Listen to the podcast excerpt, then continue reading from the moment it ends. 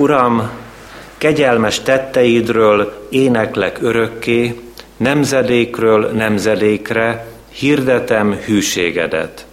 Mert ezt mondom, örökké tart kegyelmed, hűséged szilárd, akár az ég. Szövetséget kötöttem választottammal, megesküdtem szolgámnak, Dávidnak. Örökre fenntartom utódaidat, nemzedékről nemzedékre építem trónodat. Az egek magasztalják csodáidat, Uram, hűségedet a szentek gyülekezetében. Amen. Kegyelem nékünk és békesség Istentől, ami atyánktól, és az Úr Jézus Krisztustól. Amen. Istenünk szent igéje szólít meg bennünket, Ézsaiás próféta könyve 38. részének első és következő verseiben eképpen. Abban az időben Ezékiás halálosan megbetegedett.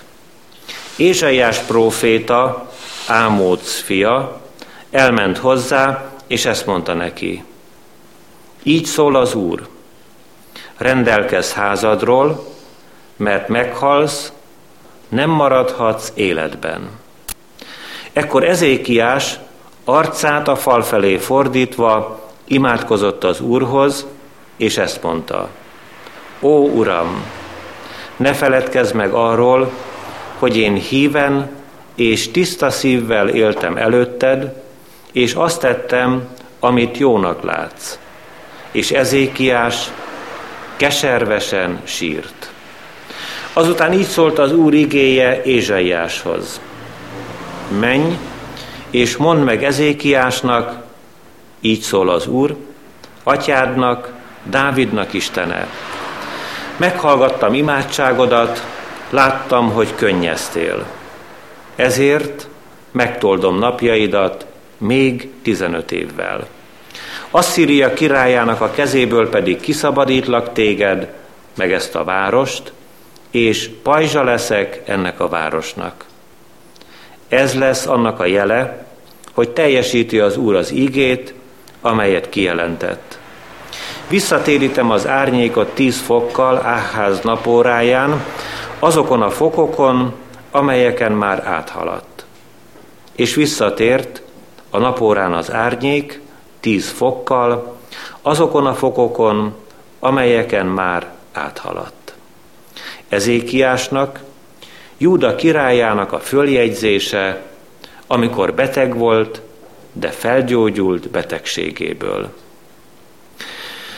Már azt gondoltam, hogy életem delén kell elmennem a holtak hazájának kapuiba, megfosztva többi évemtől. Azt gondoltam, hogy nem látom többé az Urat az élők földjén, nem láthatok többé embert a világ lakói között. Hajlékomat lebontják, mint a pásztorok sátrát, megfosztanak tőle. Összetekeri életemet, mint takácsa vásznat, elvágja életem fonalát. Reggeltől estig végez velem. Reggelig igyekeztem megnyugodni. De úgy törte össze minden csontomat, mint az oroszlán. Reggeltől estig végez velem. Csipogtam, mint a fecske vagy a rigó, nyögtem, mint a galamb, szemeim fönnakadtak, Uram, szenvedek, segíts rajtam. Mit szóljak, hiszen amit megmondott, azt tette velem. Így múlnak el éveim, lelkem keserűségében. Uram, az éltet mindenkit, engem is csak az éltet ezek után, hogy megerősítesz és meggyógyítasz. Bizony, javamra vált a nagy keserűség, hiszen megmentettél az enyészet vermétől, és hátad mögé dobtad minden védkemet. Mert nem a holtak hazájában magasztalnak téged, nem a halottak dicsőítenek, nem a sírba leszállók reménykednek hűségedben. Az élő, csak az élő magasztalhat téged. akár csak én most. Az apák tanítják fiaiknak, hogy te hűséges vagy. Megszabadít engem az Úr, ezért pengessük a lantot, életünk minden napján az Úr házában. Ézsaiás azután ezt mondta, hozzatok egy csomó préselt fügét, tegyétek rá a kelevényre, és életben fog maradni. Ekkor kérdezte Ezékiás, mi lesz a jele, hogy föl tudok menni az úrházába. A kegyelemnek Istene tegye megáldottá szent igéjének meghallgatását, szívünk befogadását és megtartását. Hajtsuk meg fejünket az Úr előtt, imádkozzunk. Drága Atyánk, örökkévaló Szent Istenünk, dicsőítünk és magasztalunk Téged, hogy számon tartasz minnyájunkat.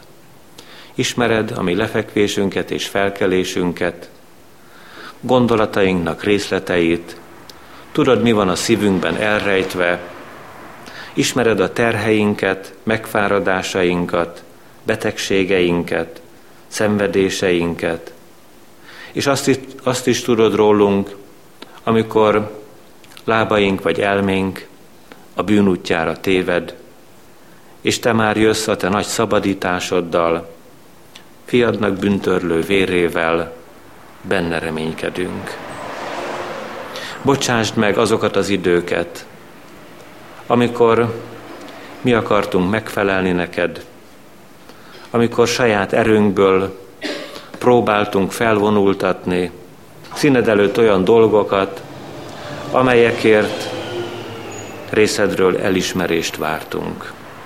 Segíts ki ebből az állapotunkból, önhitségünkből, gőgös természetünkből, emberi valónknak minden helytelenségéből. És add, hogy fel tudjunk nézni a Te fiadnak keresztjére, ahol eltöröltettek bűneink, ahol megszületik számunkra az új élet, ahol ott van a mi megmenekedésünk és reménységünk, hogy ő vele hazafelé tartunk te hozzád. Köszönjük, hogy ő érte van kegyelem nálad. Az ő sok szenvedéséért készítetik a drága mennyei hajlék, ott, ahol te vagy minden mindenekben.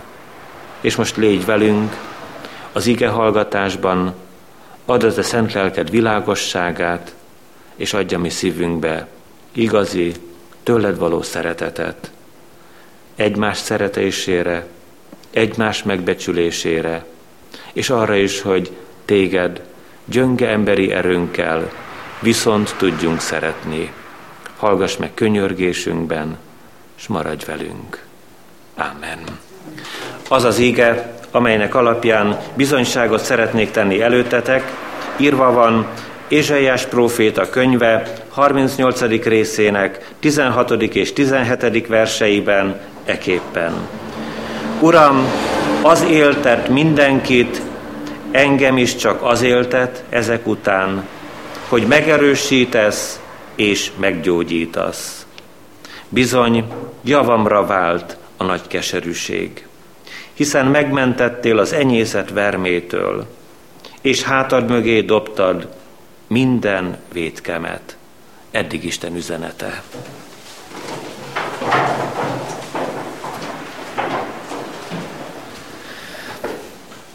Szeretett gyülekezet, kedves testvéreim! Az emberek életében az egyik, ha a, nem a legnagyobb szörnyű valóság, amikor szembe kell néznünk betegséggel. Betegség és betegség között igen nagy a különbség, és van súlyos, nehéz fokozata, amikor a halál révén állunk. Talán lehet, hogy alig-alig van közöttünk olyan testvér, aki megismerte volna azt a helyzetet, amikor a halál küszöbéről fordult vissza és kapta meg az életet. Itt ezen a földön még néhány esztendőt, de nincs kizárva, hogy mégis lehetne ilyen testvér közöttünk. A Szentírásban a mai napi ószövetségi ige szakasz egy ilyen királyt mutat be, ma is egy királytörténet lesz előttünk.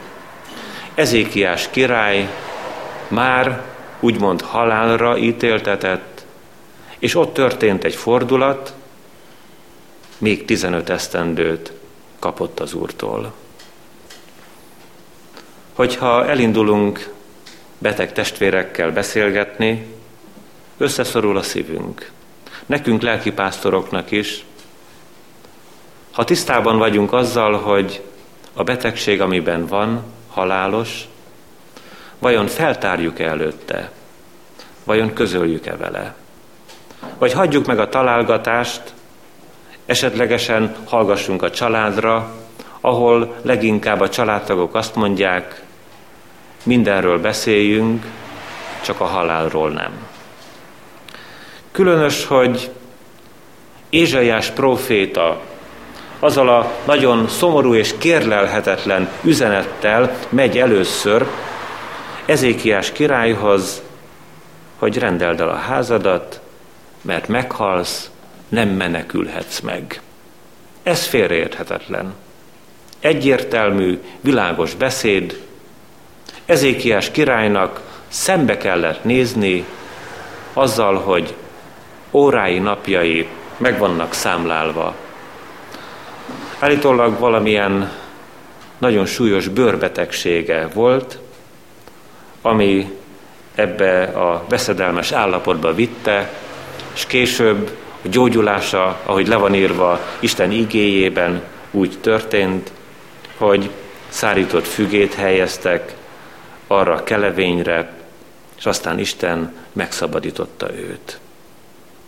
Milyen nehéz lehetett Ézsaiás próféta második küldetése. Röviden elmondta az előzőeket, és aztán hazafele tartott, és ismét beszélt vele az Úr. Azt mondta neki az Isten, hogy menj vissza Ezékiás királyhoz, mert ő imádkozott, a szeméből könnyek hullottak, én meghallgattam az ő imádságát, és kap még én tőlem 15 esztendőt. Ezékiás nem vitázik az Úrral. Mennyire más, mint Jónás próféta.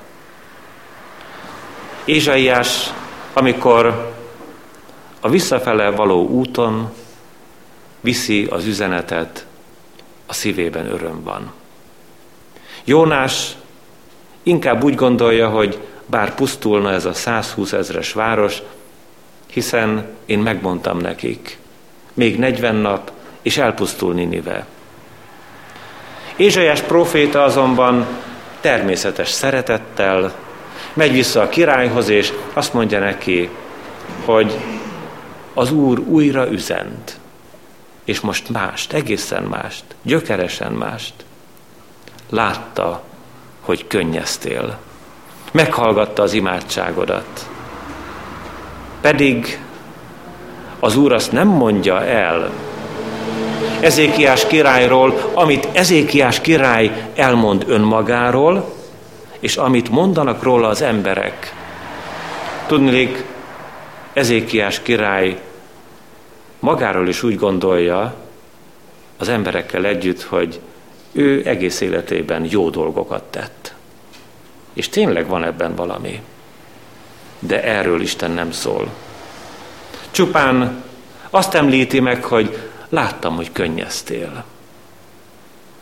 És ezért még 15 esztendő ajándék a tied. Kedves testvéreim, két kérdés lesz a mai délelőttön előttünk, és ezekben a kérdésekben még egy-egy tisztázni való gondolat meg megszólal. Először azt kérdezzük meg, kicsoda Ezékiás. Hadd válaszoljon a király személyiségére maga a Szentírás, tényleg nagyszerű ember lehetett a maga idejében. Hósiának, Élá fiának, Izrael királyának a harmadik évében kezdett uralkodni Ezékiás. Áháznak a fia, Júda királya. 25 éves korában kezdett uralkodni, és 29 évig uralkodott Jeruzsálemben. Anyja neve Abi, Zekarja leánya. Azt tette, amit helyesnek lát az Úr, egészen úgy, ahogyan tett őse Dávid, ő szüntette meg az áldozó halmokat. Azt tette, amit helyesnek lát az Úr. A királyok történetében kettőséget látunk a Szentírásban. A legtöbb király, Izrael népe és Júda életútján azt tette, amit rossznak lát az Úr. És voltak néhányan, Jósiás is, és Ezékiás úgy szintén, akik azt tették, amit helyesnek lát az Úr. És még melléjük soroljuk azokat a személyiségeket, akik ugyan nem királyok, de a választott nép kiemeltjei, Ábrahámra gondolunk, Józsuéra gondolunk, vagy előtte Mózesre. Ezek az emberek a királyokkal együtt előképei Isten fiának, az Úr Jézus Krisztusnak. De csak egyfajta jelzés a személyük arra nézve, hogy lehet élni úgy is ezen a földön, hogy azt tesszük, amit helyesnek lát az Úr. No de rögtön előzzük meg a bajt, és mondjuk el, amikor összességében tekintünk Ezékiás király életére, ez igaz. Részleteiben semmiképpen nem. Ezékiás ugyanúgy bűnökkel megterhelt, ahogyan bűnökkel megterhelt volt Ábrahám, vagy esetlegesen Dávid király, vagy sorolhatnánk a bibliai nagyokat de egy életszolgálata. Megengedte azt, hogy Ezékiásról úgy nyilatkozzon a Szentlélek. Azt tette, amit helyesnek lát az Úr. Szeretett testvéreim, nézzük meg most részleteiben. Kicsoda Ezékiás, és mivel előképe volt Jézus Krisztusnak, ennek a bizonyságtételnek a végén azt is meg szeretnénk nézni röviden, kicsoda Jézus Krisztus. No hát kicsoda Ezékiás? Egy király, aki meggyógyult. Hát ez nagyon nagy dolog. Halálos betegségből meggyógyulni. Kapni még 15 esztendőt. De ehhez kellett, hogy könnyek hulljanak. Ennek az embernek a szeméből és a szívéből felfakadjon a kérés az Úr felé, és ő maga is úgy nyugtázza az ő gyógyulását, hogy ez az egész, ami ő vele történt, az Úrtól volt. Természetesen kell az a szárított füge is, kellenek a külsőségek, kellenek azok a nagyon fontos dolgot, dolgok, amiket ma úgy nevezünk, hogy kórház és egészségügyi szolgálat, és ott kapunk sokféle segítséget. De vajon mi magunk is, életünknek veszedelmeiben, súlyos csapásaiban, lelki és testi nyomorúságaiban, tehertételeiben, Eljutunk-e odáig a szabadulás pillanatát illetően, hogy ez az Úrtól van? Hogy az Úr könyörült? Hogy az Úr segített? Rám tekintett, meghallgatta az imádságomat, pedig én még az imádságomban is olyan hamisan imádkoztam, hogy én ilyen és amolyan jó vagyok, pedig nem igaz. De látta a könnyeimet látta a szívem végtelen fájdalmát, és ezért könyörült. Minden gyógyulásunk, a kisebbek és a nagyobbak, az Úr ajándékai. Vegyük ezt nagyon komolyan, mert bízhatunk mi kiváló gyógyszerekben, és igénybe vehetjük a legmagasabb szintű ellátást, ha az Úr úgy gondolta, hogy ami kiszabott esztendeink letelnek, akkor útra kelünk.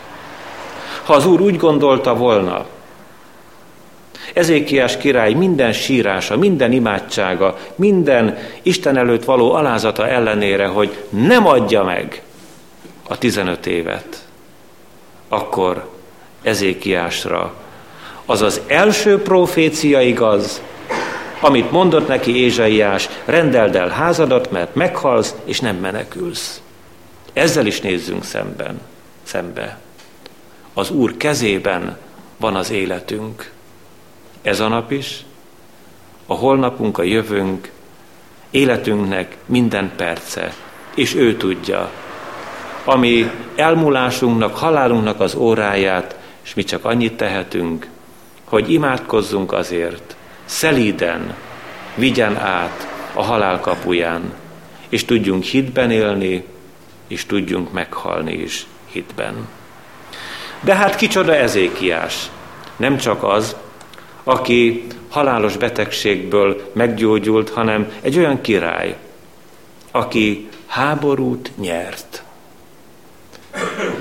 Erről nem olvasunk az ígében, de az előtte, utána való események bemutatják, hogy mennyire háborús időszak volt az, ami neki jutott.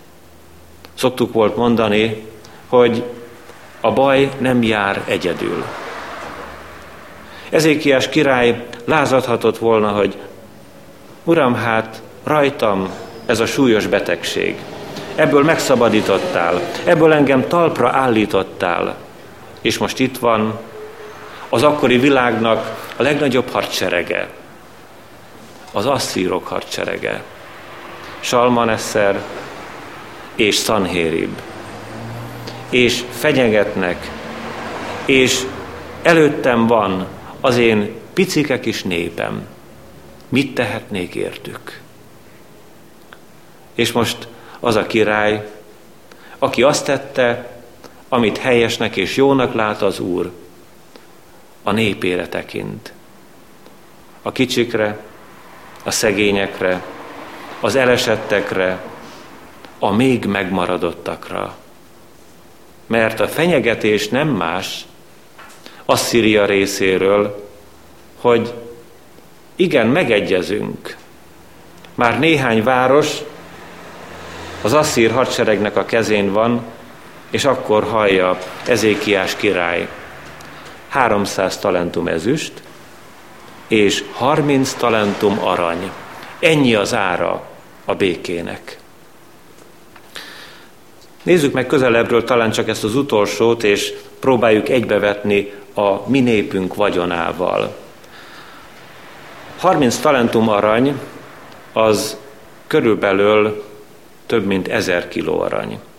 Egy talentum a régészeti leletek szerint 35 kg mindenképpen van, ennél csak több lehet. És hát ebben ugyan nem vagyok járatos, de megkockáztatom a kérdést, nem tudom, van-e a Magyar Nemzeti Bank pincéjében ma Magyarországon ezer kiló arany. Lehet, hogy sokkal több van, lehet, hogy kevesebb. Minden esetre Ezékiás király idejében ez azt jelentette, hogy bement a templomba, és vitte a szolgáit, közben hullott a könyve, könnye, és levágták az aranyborításokat a gyönyörű templomról, amit ugyanennek a királynak, Ezékiásnak a királynak a rendeletére tettek fel, ami az ő szívéből fakadt, ami a keze munkájának a gyümölcse volt, azt most szépen felrakják szekerekre, és viszik Asszíriába. De nem csak a templom aranyát, hanem a királyi palotának is minden aranyát. Egy király, aki háborúba keveredett, és egyszer csak kapott egy még nagyobb fenyegetést. Mert Ezüstöt meg aranyat lehet vinni a hatalomnak, de a hatalom mindig éhes.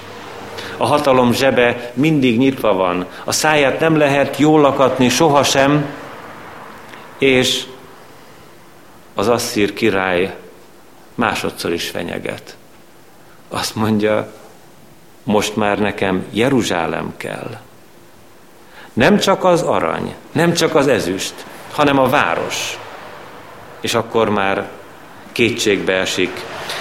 Ezékiás király és küld Ézsaiás profétához, Isten szolgájához, hogy most mit tegyek. Már nincs arany, már nincs ezüst, már nincs vagyon, már nem lehet semmit sem adni ennek az éhes hatalom szájnak. Mit tegyek? Mi az Isten akarata?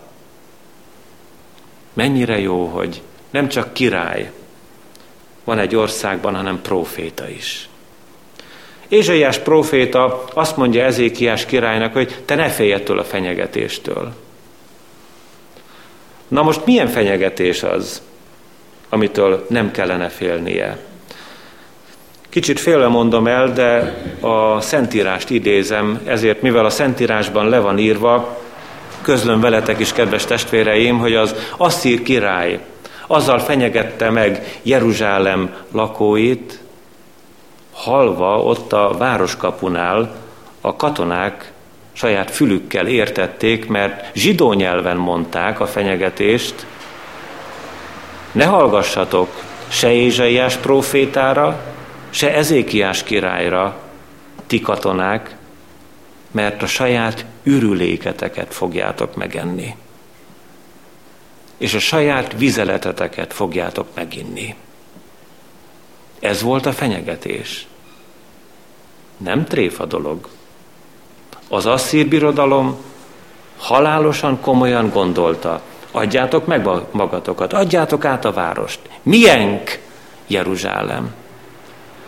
Közben Ézsaiás próféta azt mondta Ezékiás királynak, hogy én hallottam az Úr üzenetét, és hallgass meg te is. Az asszír királynak az orrába én akasztom be az én horgomat, mondja mindenható Isten. Amelyik úton idejött, azon megy vissza. Pajzsa leszek ennek a városnak, fegyver nem éri el ezt a várost. És azon az éjszakán az asszír birodalom katonái közül zsidó fegyver nélkül 185 ezren hullottak el. Telve volt az a terület halottakkal, és visszament az asszír király a maga helyére. És Ezékiás király ennek a kicsi népnek, Júdának a királya háborút nyert. És még egyszer megnézzük ennek a királynak a személyiségét. Kicsoda Ezékiás? Egy király, akinek fejébe szállt a dicsőség.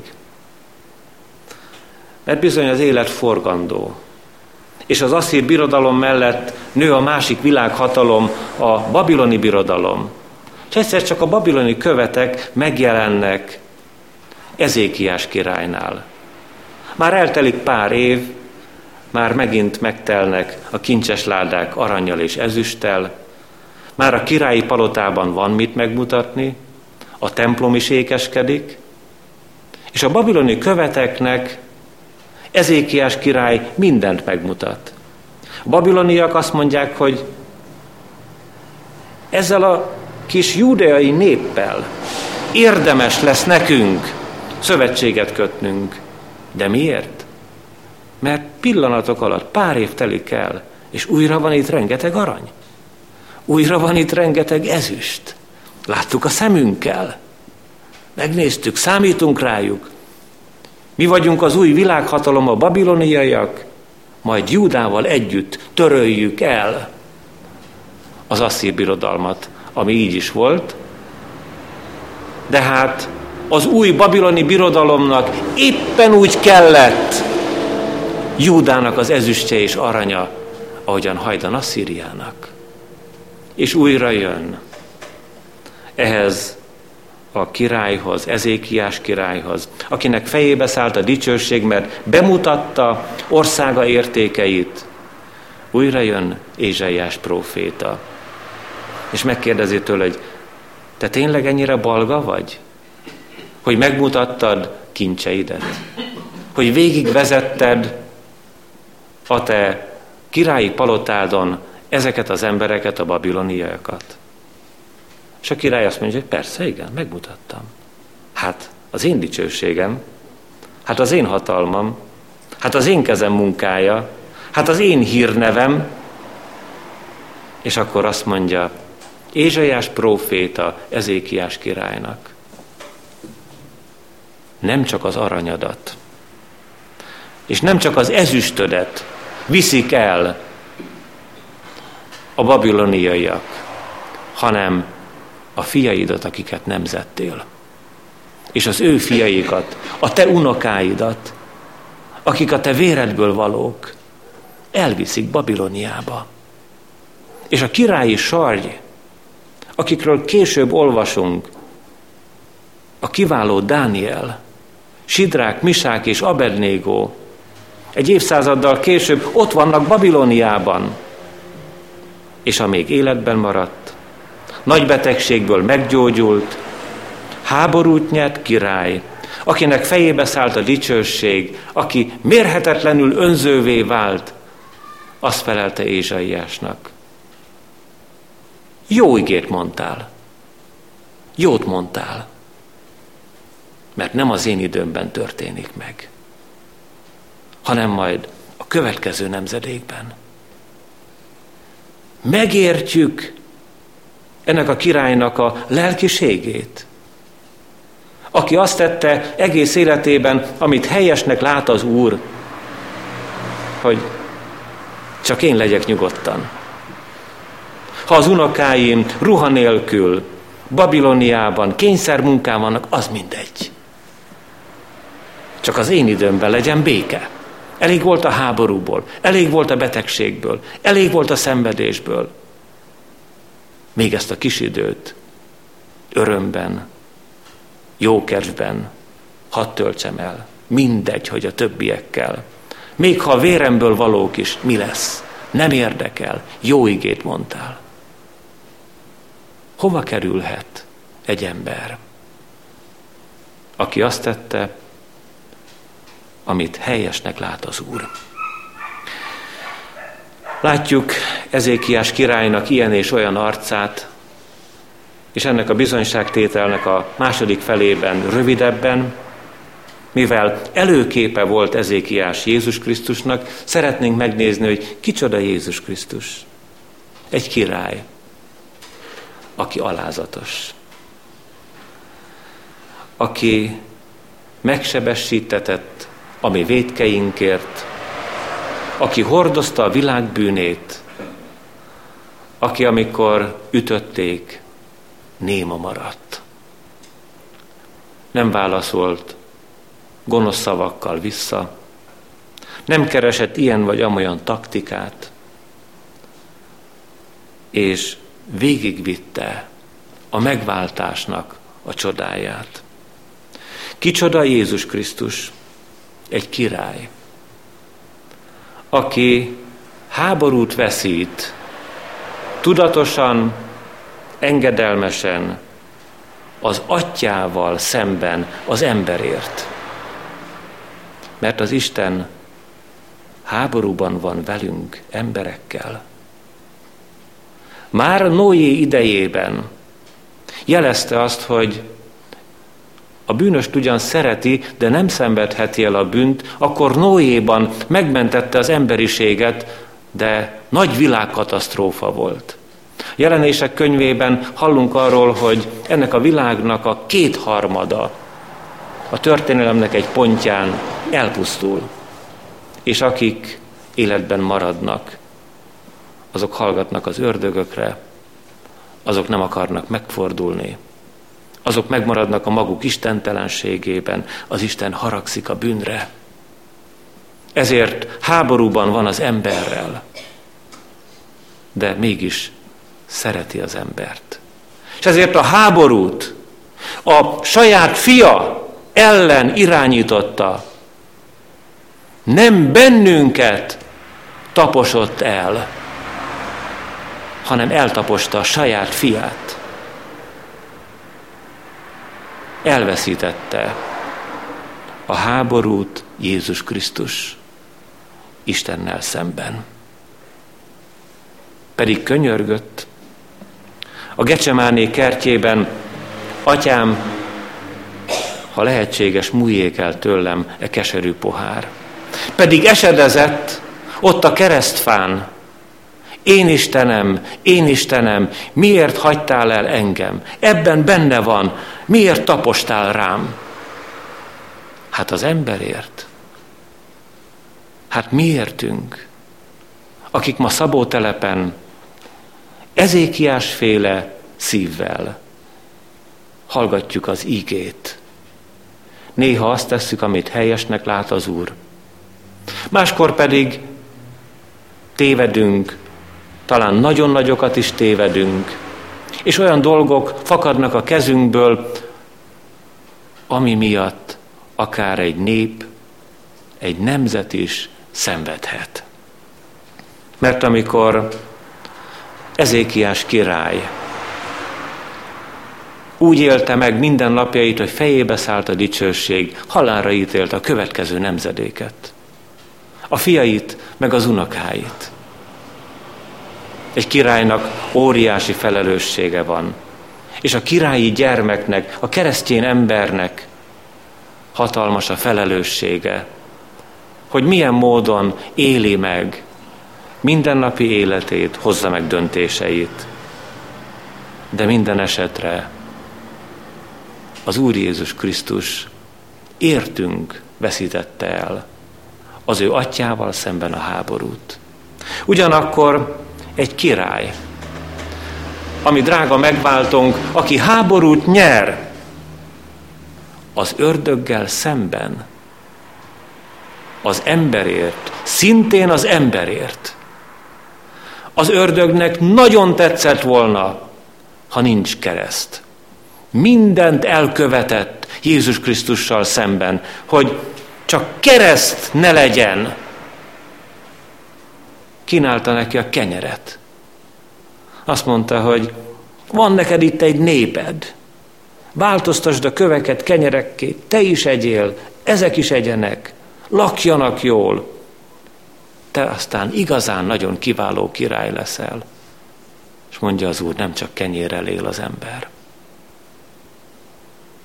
Vagy írd be ennek a népnek a szívébe, kitörölhetetlenül magad, ugorj le a templom párkányáról. Mindenki hinni fog benned. Csodálni fognak téged. Csodavilág lesz a részed. Vagy elvitte a világ legmagasabb pontjára egy hatalmas hegy tetejére, és mindent felkínált Jézus Krisztusnak, ha ő az Úr, a sátánt imádja. És a sátánt imádó emberekért Jézus Krisztus nem imádta a sátánt, és visszautasította a hatalmat, a birodalmat, a világuralmat. Mert tudta, hogy aki vele beszél, az hazudik. Nem az övé a hatalom. Mert nekem adatott minden hatalom, menjen és földön. Ezt tudta magáról Jézus Krisztus. És ezért a sátánt imádó emberekért háborút nyert az ördöggel szemben, ott a kereszten, amikor meghalt a kereszten, akkor végső győzelem született a sátán felett. Most már csak utóharcait vívja. Kevés ideje van, nagyon haragszik ránk a sátán. Nagyon szeretne mindannyiunkat tönkretenni.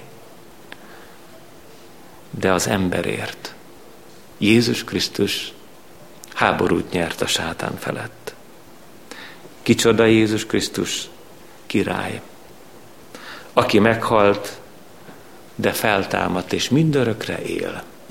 Ezékiás még kapott 15 esztendőt, Jézus Krisztus pedig a mennyei, az örökkévaló életre támad fel. Azért, hogy akik hiszünk ő benne, ne 15 évet kapjunk, ne kettőt, ötöt, húszat, pár hónapot, éppen abban a helyzetben, amelyben vagyunk itt ezen a földön, hanem kapjunk örök életet, mennyeit.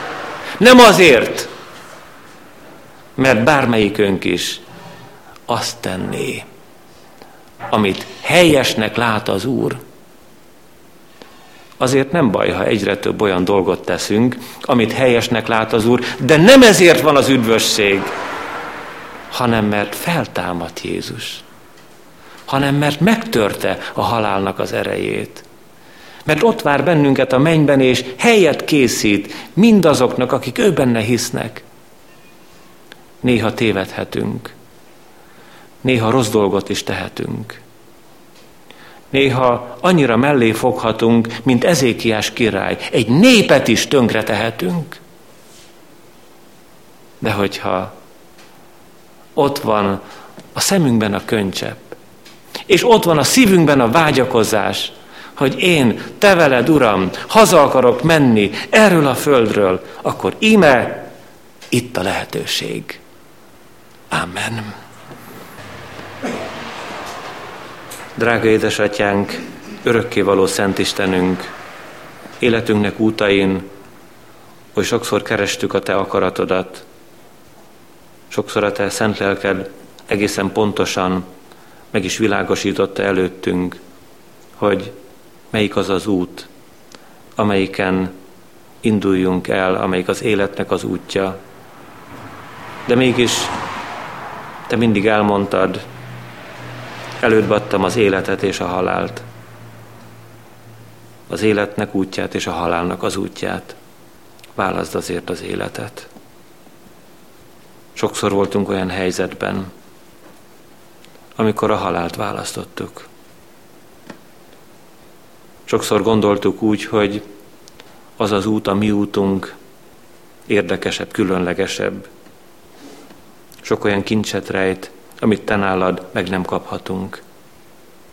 És aztán eljött a pillanat, amikor fal felé fordulva, könnyeket hullatva, nagy mélységben, megfáradva az élettől, vártuk a te vigasztalásodat, bátorításodat, felemelő szavadat, amelyikben van bocsánat, amelyikben van szabadítás, ahol már te vagy minden mindenekben, Oly csodálatos és jó dolog, hogy életünk minden helyzetében mehetünk hozzád.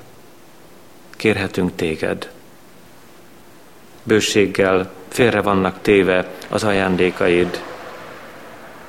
Jut mindannyiunknak. Éppen az, amire kinek-kinek közülünk szüksége van. Légy irgalmas hát, te, aki személy szerint ismersz bennünket, és különösen is ismered a szenvedéseinket. Könyörülj meg rajtunk, vizsgáld meg az életünket, és amikor ott vagyunk a halál révén, amikor már úgy látjuk, hogy nincs értelme a következő lépésnek, mégis a te asztalodon hadd legyen ott a könycseppünk. Te vizsgáld meg annak minden bánatát, minden terhét, keserűségét, és te a te nagy irgalmaddal szűj újjá bennünket. Add meg nekünk a te kegyelmedet, hogy amikor átéljük szabadításodnak csodáját, hadd tudjuk elmondani sokaknak, hadd legyen bátor a mi szívünk arra, hogy amikor jön a következő zápor, félelem, feszültség, tehertétel, próba, akkor emlékezzünk a te szabadításodra, hogy te ebben és ebben a helyzetben, halálos veszedelemben, végtelen nagy nyomorúságban, kisemmizett lelki állapotunkban, megtörtségünkben megszabadítottál és hogyha többeket is bízol rejánk, mint Ezékiásra az ő népét, Judeát.